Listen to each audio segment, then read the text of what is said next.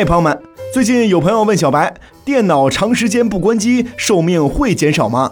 我们都知道，电脑是由多个部件组成的，CPU、显卡、内存、主板、硬盘、电源、各种线路等等。要知道，每个元件的使用寿命都是不一样的，一旦其中一个损坏了，电脑可能就无法正常运行了。一般来说，电脑的正常使用寿命在五到八年。当然了，平时我们只要不使劲折腾它的话，只是简单的看看电影、打打文档，用个十年也是不成问题的。但是随着软件和系统的迭代升级，你会发现你的电脑的运行速度渐渐的就跟不上了，有的软件甚至连安装都安装不上了。这个时候，我们通常会选择升级硬件，也就是换新的。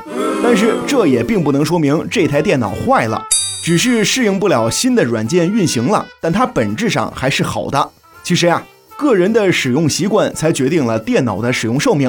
正确的使用电脑的方法有很多，比如保持电脑稳定的电压，远离潮湿、高温的环境，定期清理电脑的灰尘，正常开关机，都有助于硬件的使用寿命。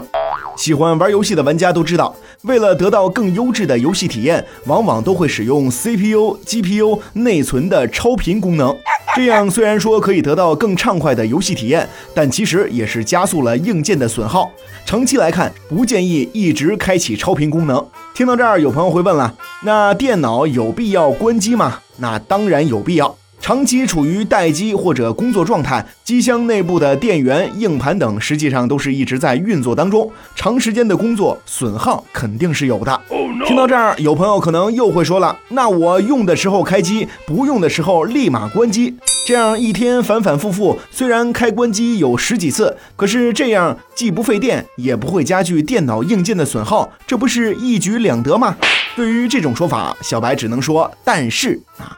虽然长时间的工作损耗是有的，但是理论上电脑不要经常关机，因为所有的电器产品在开机的瞬间都会存在高频电流冲击，经常受到高频电流的冲击，电脑的硬件会受到更大的影响。